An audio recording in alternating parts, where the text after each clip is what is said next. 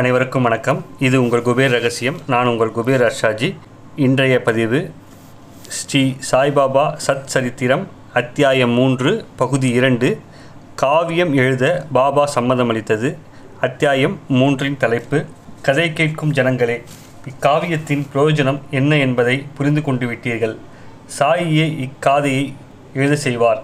தவறு தவறு தம் பக்த கொடிகள் மங்களத்திற்காக இக்காதையை தாமே எழுதுவார். என்ன நாதம் எழுகிறது என்பதில் புல்லாங்குழலுக்கோ ஹார்மோனியத்திற்கோ சிரமம் என்ன இருக்கிறது? சிரமம் அனைத்தும் வாசிப்பவனுடையது தானே நான் எதற்காக கவலைப்பட வேண்டும்? சந்திரகாந்தம் பொழியும் அமுதம் அதனுடையதா? இல்லவே இல்லை. அது உதயமாகும் சந்திரன் விளைவிக்கும் அற்புதம். அதுபோலவே ஆர்ப்பரிக்கும் பேரலைகள் சமுத்திரத்தின் வேலைப்பாடா என்ன? தானே அலைகளை உயரச் செய்ய சமுத்திரத்தால் ஆகாது. சந்திரோதத்தை சார்ந்துத்தான் அது பொங்க முடியும்.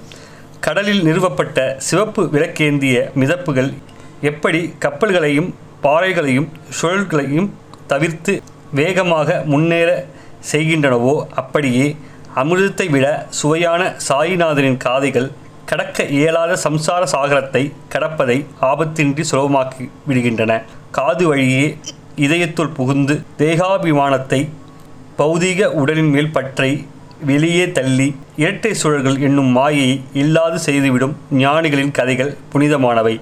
இக்காதைகள் ஒருவருடைய இருதயத்தில் ஏற ஏற மனதிலுள்ள சந்தேகங்கள் கேள்விகளும் படிப்படியாக முடிச்சு விழும். ஞானம் மலரும். உடலில் ஏறியிருந்த கர்வம் இறங்கிவிடும். பாபாவின் தெய்வீகமான கீர்த்தியின் வர்ணனையை செவிமடுப்பது பக்தர்களின் மனம் மனங்களை எரிக்கும். ஆன்மீக முன்னேற்றத்திற்கு மிக சுலபமான பாதை இதுவே. மாயையை கடந்த சுத்த பிரம்மம் எது? மாயையை எவ்விதம் கடப்பது? ஹரிக்கு பிரியமானவனாக ஆவது எப்படி? கர்மங்களையும் தர்மங்களையும் நன்கு பின்பற்றுவதாலா? மனிதன் கடைசியாக அடையக்கூடிய மிக உன்னதமான நிலை எது? பக்தி எது? முக்தி எது? விரக்தி எது? வர்ணாசிரம தர்மம் என்றால் என்ன? அத்வைத்தம் என்றால் என்ன? இத்தியாதி விஷயங்கள் மறைப்பொருளானவை இவ்விஷயங்களில் ஆர்வமுள்ளவர்கள் தங்கள் ஞான தாகத்தை தனித்து கொள்ள ஞானேஸ்வர் ஏகநாதர் போன்றோர் எழுதிய நூல்களை வாசிக்க வேண்டும்.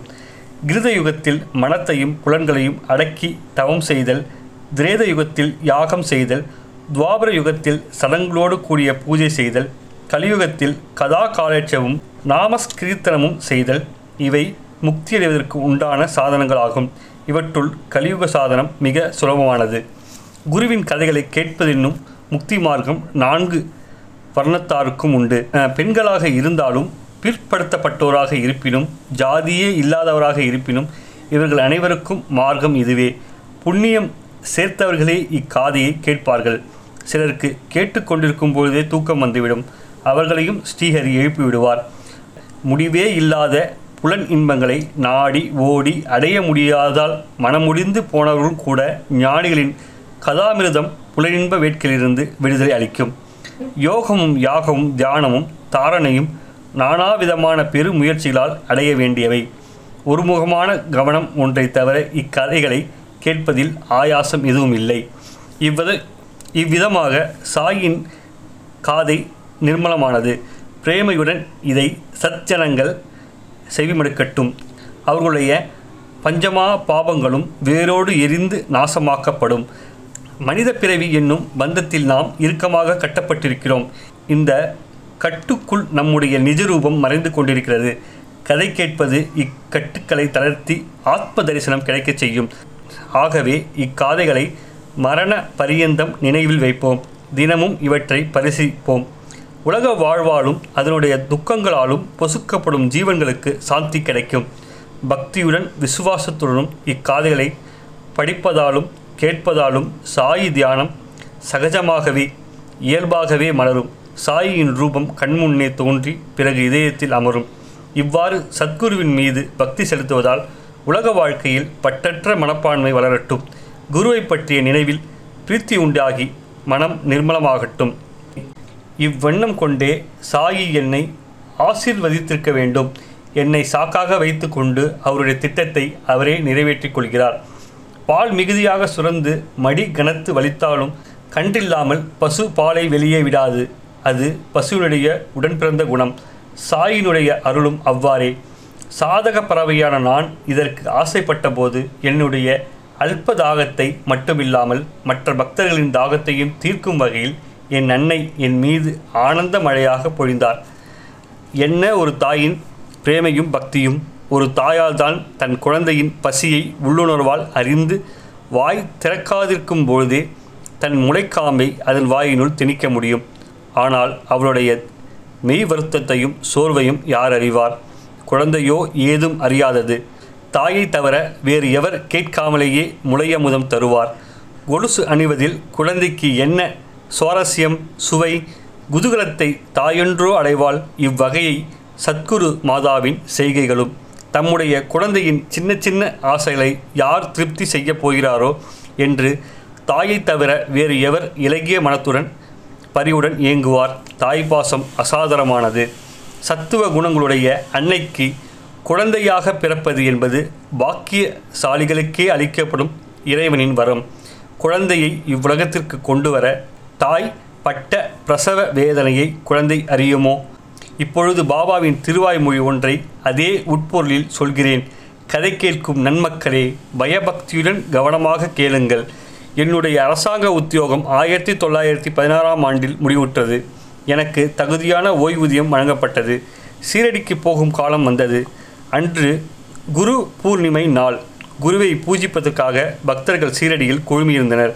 அண்ணா சிஞ்சினிக்கர் அவருடைய சொந்த ஊந்துலால் எனக்கு சிபாரிசாக பாபாவிடம் ஒரு வேண்டுகோள் விடுத்தார்.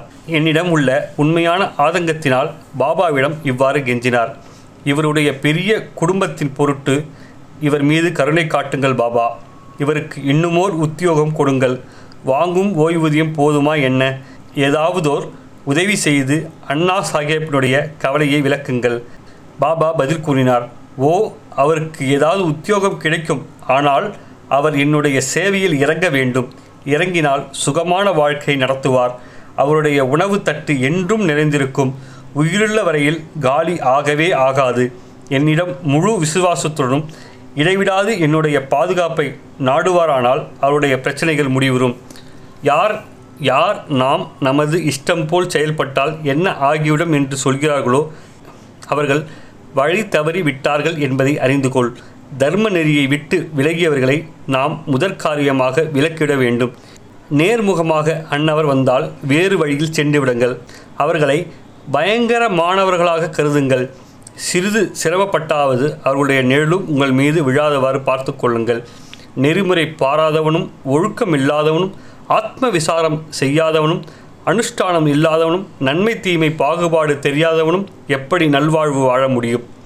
மேலும் நாயாயினும் பன்றியாயினும் ஈயாயினும் சரி யாரையும் எதையும் அவமரியாதையாக வெறுக்கவோ ஒதுக்கவோ செய்யாதீர்கள். ஏனெனில் முன்ஜென்ம பந்தம் ஏதோ இல்லாமல் யாரும் எதுவும் நம்மிடம் வருவதில்லை. இப்போதிலிருந்து அவர் ஹேமாட் பந்த் பக்தியுடன் எனக்கு சேவை செய்ய வேண்டும். இறைவன் அவர் மீது இரக்கம் காட்டுவான்.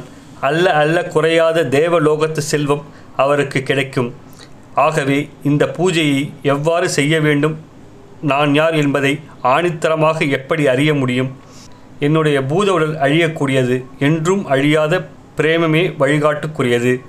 இத்துடன் அத்தியாயம் மூன்று பகுதி இரண்டு முடிவடைகிறது. நன்றி வணக்கம்.